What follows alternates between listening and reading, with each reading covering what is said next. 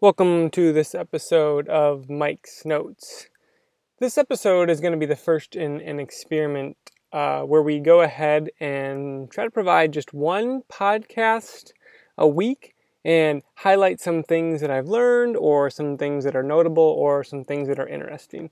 Always open to feedback on these sorts of experiments. So if you like this format, let me know. If you don't like it, let me know, and we can go back to the more structured single episode focusing on a single source or a single idea.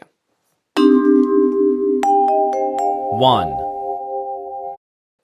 I'm not sure how or when I got started on the Adam Carolla podcast, but I usually listen to a couple minutes of each one, and sometimes they're good and sometimes they're not. And this podcast with Judd Apatow was pretty good. It was funny. It talked about current issues, and they talked about the Super Bowl. And Apatow went on to explain loss aversion without mentioning loss aversion. If you're not familiar, loss aversion is the idea that losses hurt more than gains. The figure that most people give is that losses hurt 2.5 times as much as gains, and that's just sort of a rule of thumb to use when you go ahead and you do academic studies, like when you offer people a chance to win $10. They're going to feel wins of $10 about the same as they feel of losses of $25. And Apatow goes ahead and explains this in terms of Super Bowl bets. This is what he told Adam Carolla. I never liked gambling because I don't get that much pleasure from winning, and I get an enormous amount of pain from losing. And it doesn't even matter if it's like $5. Like, there's too much suffering versus too little joy. We can take the idea of loss aversion past academic studies, and we can take it past whether or not you want to gamble on the Super Bowl. And we can look at cultural and organizational changes as a situation where loss aversion occurs. In a talk at the Santa Fe Institute, Daniel Kahneman and Michael Mauboussin speak about this as it relates to organizational changes, where if you come up with a new policy or a new way of doing something, or you're going to change someone's job responsibilities, then there may be loss aversion in this situation.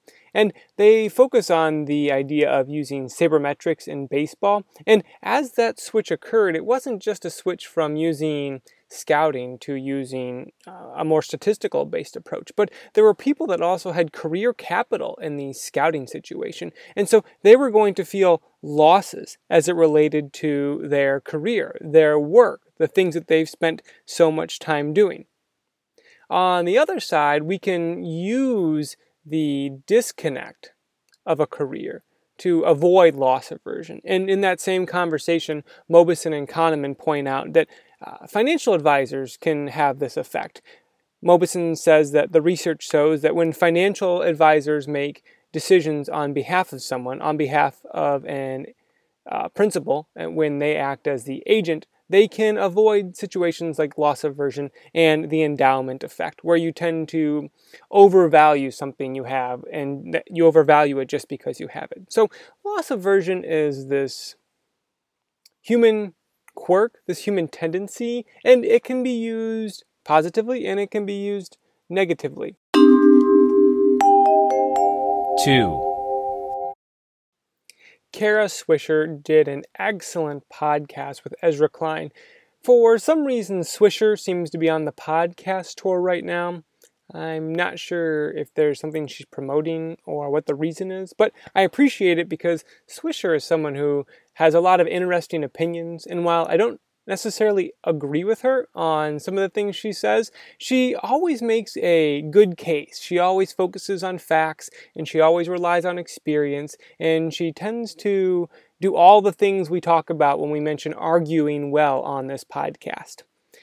One of the things Swisher talked about with Klein was the importance of having relationships. And they were speaking about this in the context of reporters and how reporters should always be talking to people, even if they're not writing a story about someone. Because you don't want to be the reporter who only calls when there's something important to talk about and you need information for your job. This is what Swisher says, quote, "I try to reach out and ask them questions because most reporters don't develop relationships with people. I'm not talking friendships because most of these people are not my friends." And then Swisher goes on to say, I think people appreciate having a relationship because what a lot of people do is call when something happens and then tell me everything, end quote. This value of relationships, it wasn't something I really appreciated until I started seeing it come up more and more in my writings. The catalyst for this viewing of relationships was a book called Tribes by Sebastian Younger. And in that book, Younger talks about the value of living in a community and a tribe and having these relationships. In Phil Jackson's book, 11 Rings, he writes about this too. He tries to create a synergistic atmosphere where the whole is greater than the sum of its parts. Lastly, I saw this evidence in a project I've been working on about Sam Hinkie.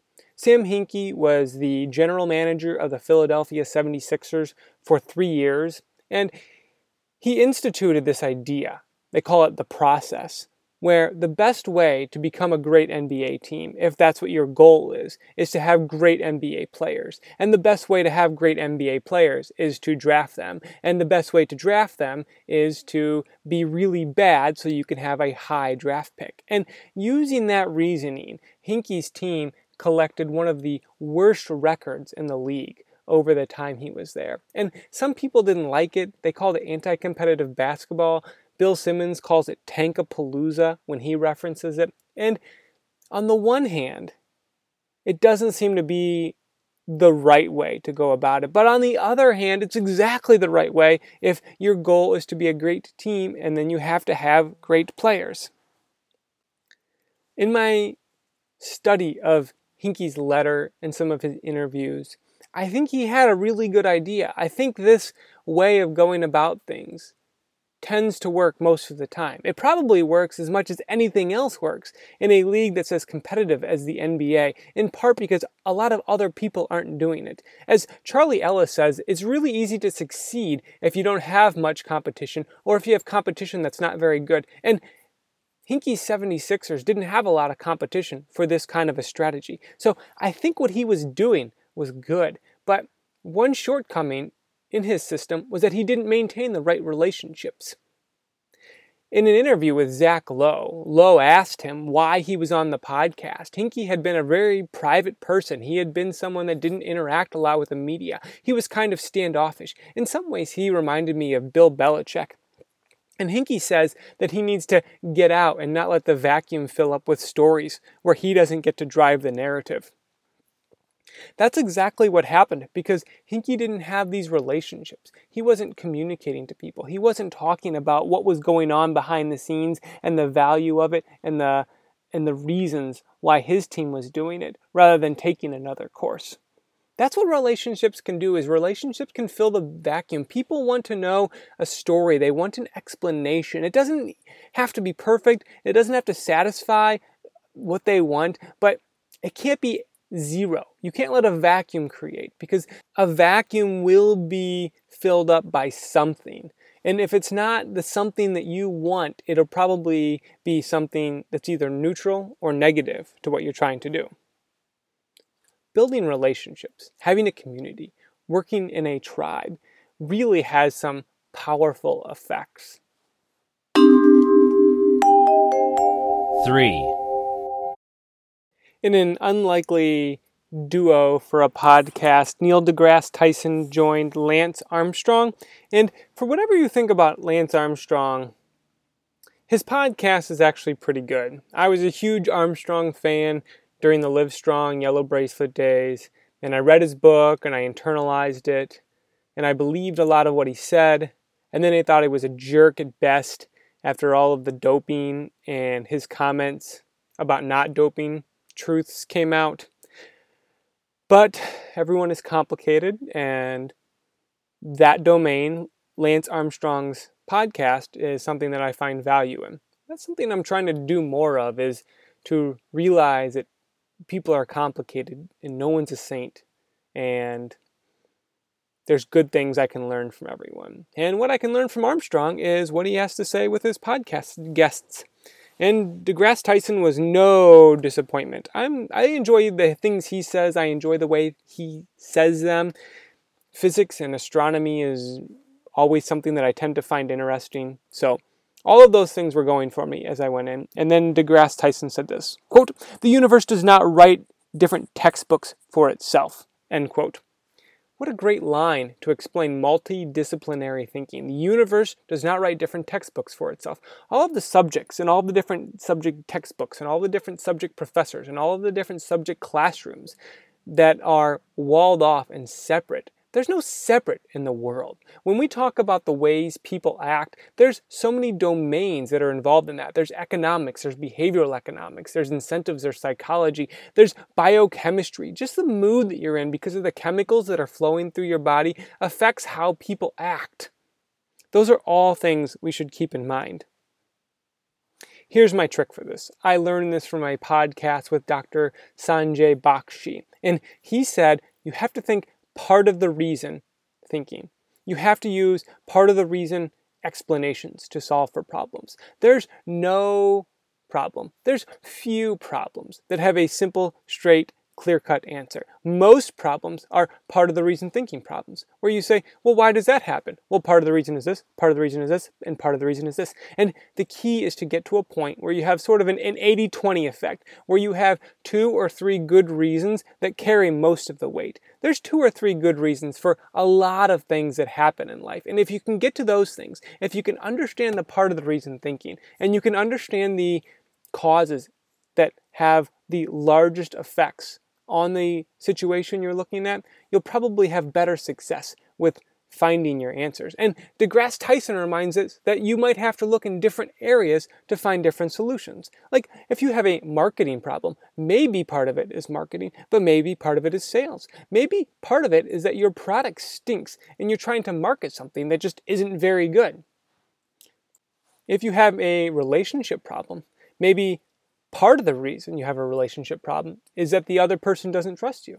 And maybe part of the reason is that you aren't communicating your feelings well. And maybe part of the reason is that there's extra stress from a new diet or a new job or a new exercise program or a new commute or some other thing. And we need to get to the part of the reasons. One example from my own life that totally amazed me was part of the reason thinking that explained why my back hurt and why my hips hurt. I thought that I just wasn't doing a certain stretch the right way, but it turned out it was a whole series of tightness in my different muscles and joints and ligaments throughout my lower body, and the effect was the hips. So while it was my hips that had the effect, that was my hips were where the pain was, the cause was many different things. There were many parts of the reason for that effect. And if we can get to this thinking, if we can remember that life isn't divided up like textbooks or classrooms or different academic buildings on campuses, I think that'll lead us to a better way to solve problems. 4. Another person making the podcast rounds is Gary Taubes, who has a new book out.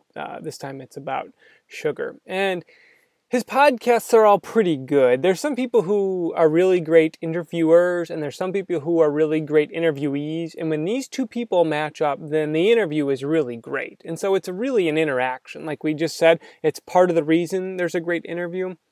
And Taubes is, he's pretty good as an interviewee, but he's not great. There's just a narrative flow from him that is different than a lot of the other interviewers and interviewees that I listen to.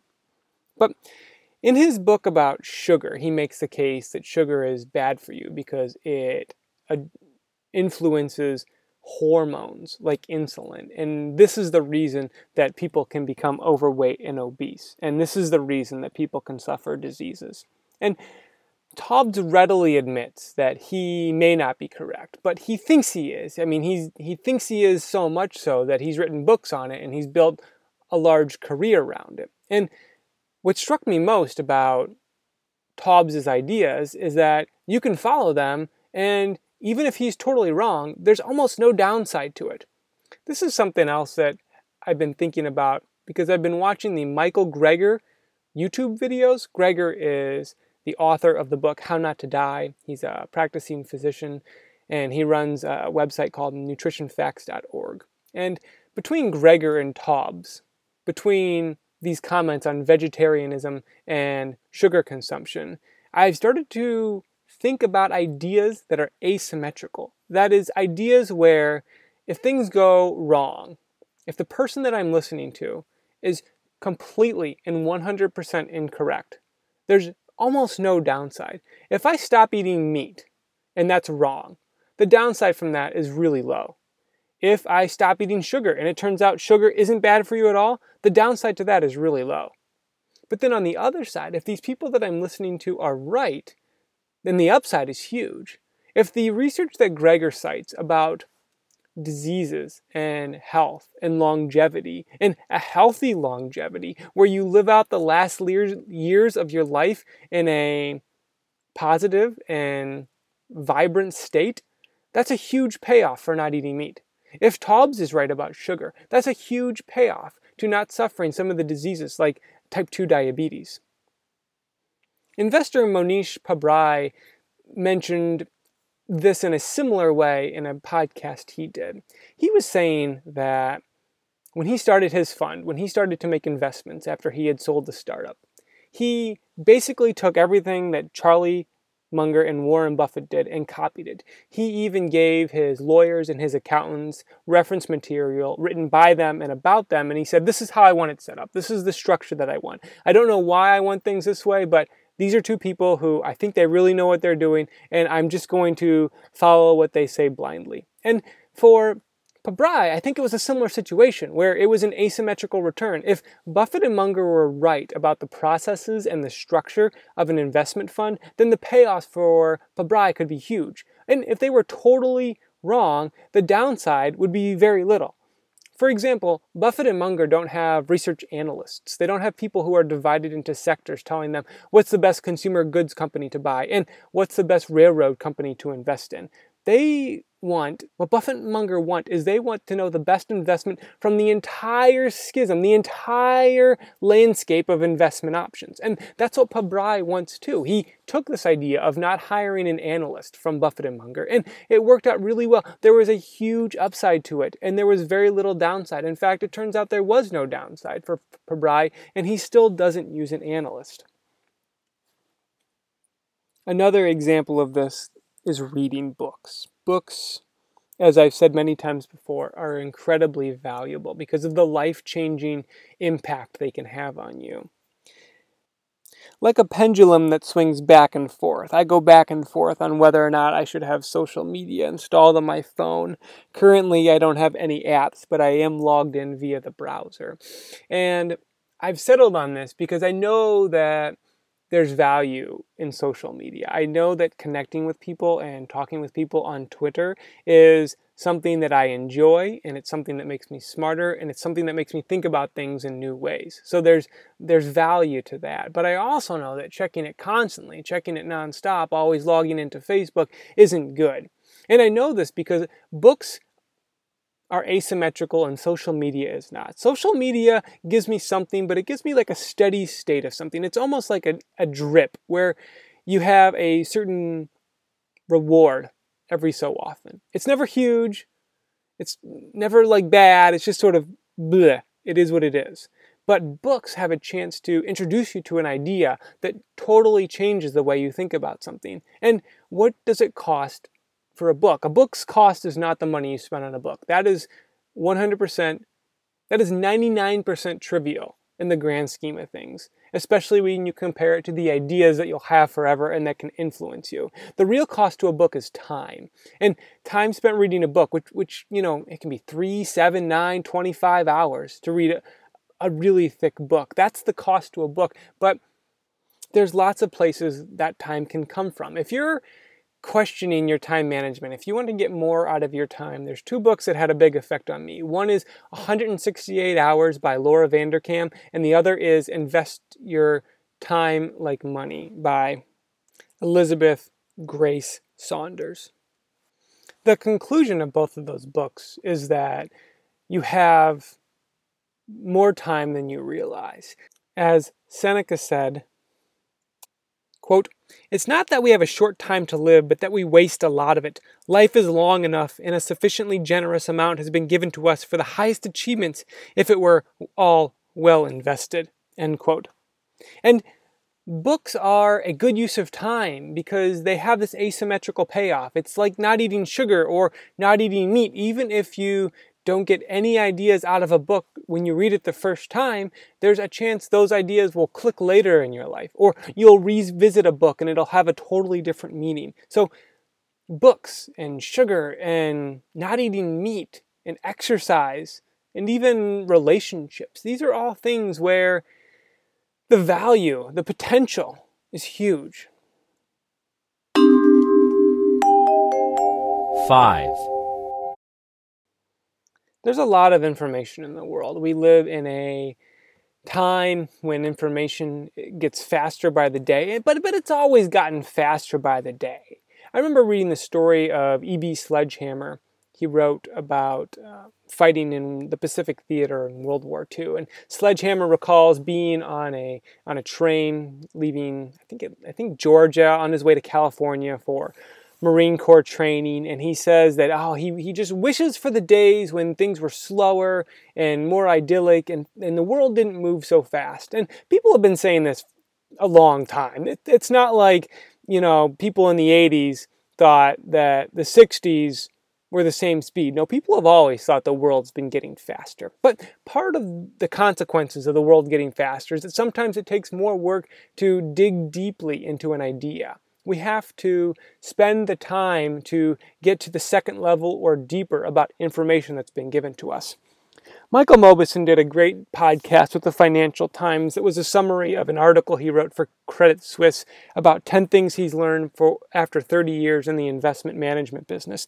And his second point that he spoke about was about the value of cash flows and about the value of earnings season. And this is what Mauboussin said about seeing earnings for a company. Quote, "There might be some information there, but you really do want to unpack that," end quote. That second level thinking, right there, that quote is second level thinking, is that there's a lot of statistics, there's a lot of information out there, there's a lot of noise, and we have to figure out how representative that noise is to the outcomes we really want to get into. So when we talk about part of the reason thinking, that goes hand in hand with second level thinking, because you want to say, well, okay, how much of the reason is that thing? Is that like a big part of the reason, or is that a small part of the reason, or what exactly is that? And for Mauboussin, he's saying that, well, you can look at a company's earnings, but you really need to dig deeper than that. You have to understand, how does a business make money? How is a business competitive? Does a business have a moat? Do they have a sustainable competitive advantage? What does that moat look like? Are there large margins? If there's large margins, that's like blood in the water for a shark, for someone like Jeff Bezos, who is quoted as saying, "Your margin is my opportunity." So we really want to get to second level thinking. I saw this in effect during Super Bowl week, which has recently wrapped up, and there were a lot of news stories about the mean ticket price, the average ticket price for the game. And it was like several $1,000s. And that seems like a lot of money, especially for one game. But I guess if it's your team, you're going to spend it, and it's a once-in-a-lifetime opportunity. And there's all these narratives that go along with this. There's all these stories. But we have to ask, well, do the stories explain it? And is that something worth explaining? Like, does the mean ticket value, does the average ticket value actually tell us anything? Well, it's really complicated, because it's not like a normal game where there's a lot of seats to buy. The NFL gets so many tickets. The home and host stadium gets so many tickets. Each team gets so many tickets.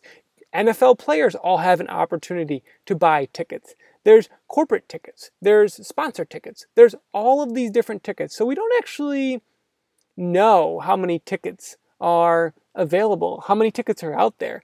Maybe in a stadium that seats 60,000 people, there's only 6,000 tickets, so it makes sense that there would be tickets selling for $4,000 or $5,000. We also have to remember that averages can be very misleading if information has a power law distribution. The common example of this explanation goes like this. Go to Seattle, Washington, pick out 100 people at random and line them up from shortest to tallest. Record their heights and graph it. and you'll have what we call a bell curve. You'll have a normal distribution of people. Then ask those same 100 people to line up from wealthiest to poorest. And by sure chance of luck, you happen to include Bill Gates in your sample. So you have Bill Gates at the head of the line in Seattle, and you have a coffee barista at Starbucks at the end of your line. And you record their wealth, and then you graph it. And what you'll see is a power law distribution, where the wealthiest person, Bill Gates, has more wealth than the next 99 people combined. But if you take the average of those wealths, you'll have something that is astronomical. You'll have a wealth of, let's say $250 million per person. And that's in no way representative of the sample. And so when you hear a news story about how much Super Bowl tickets cost, you have to dig deeper than that. You have to get past this average, because we don't know how many tickets are available. We don't know what the resale market has looked like. Does it matter that it was in Houston and not in New York? Does it matter the teams that are playing? Does it matter how many tickets are available? There's a lot of information behind this simple statistic of average Super Bowl ticket price. And if you're really interested in something, if the equivalent of your life is car sales per year, or unemployment, or gross profit, you have to ask further details. You have to figure out the most important things that lead to that number. And then you can adjust those and play with those and preserve those and grow those things. Thanks for listening to this episode of Mike's Notes. If you have any feedback, be sure to let me know.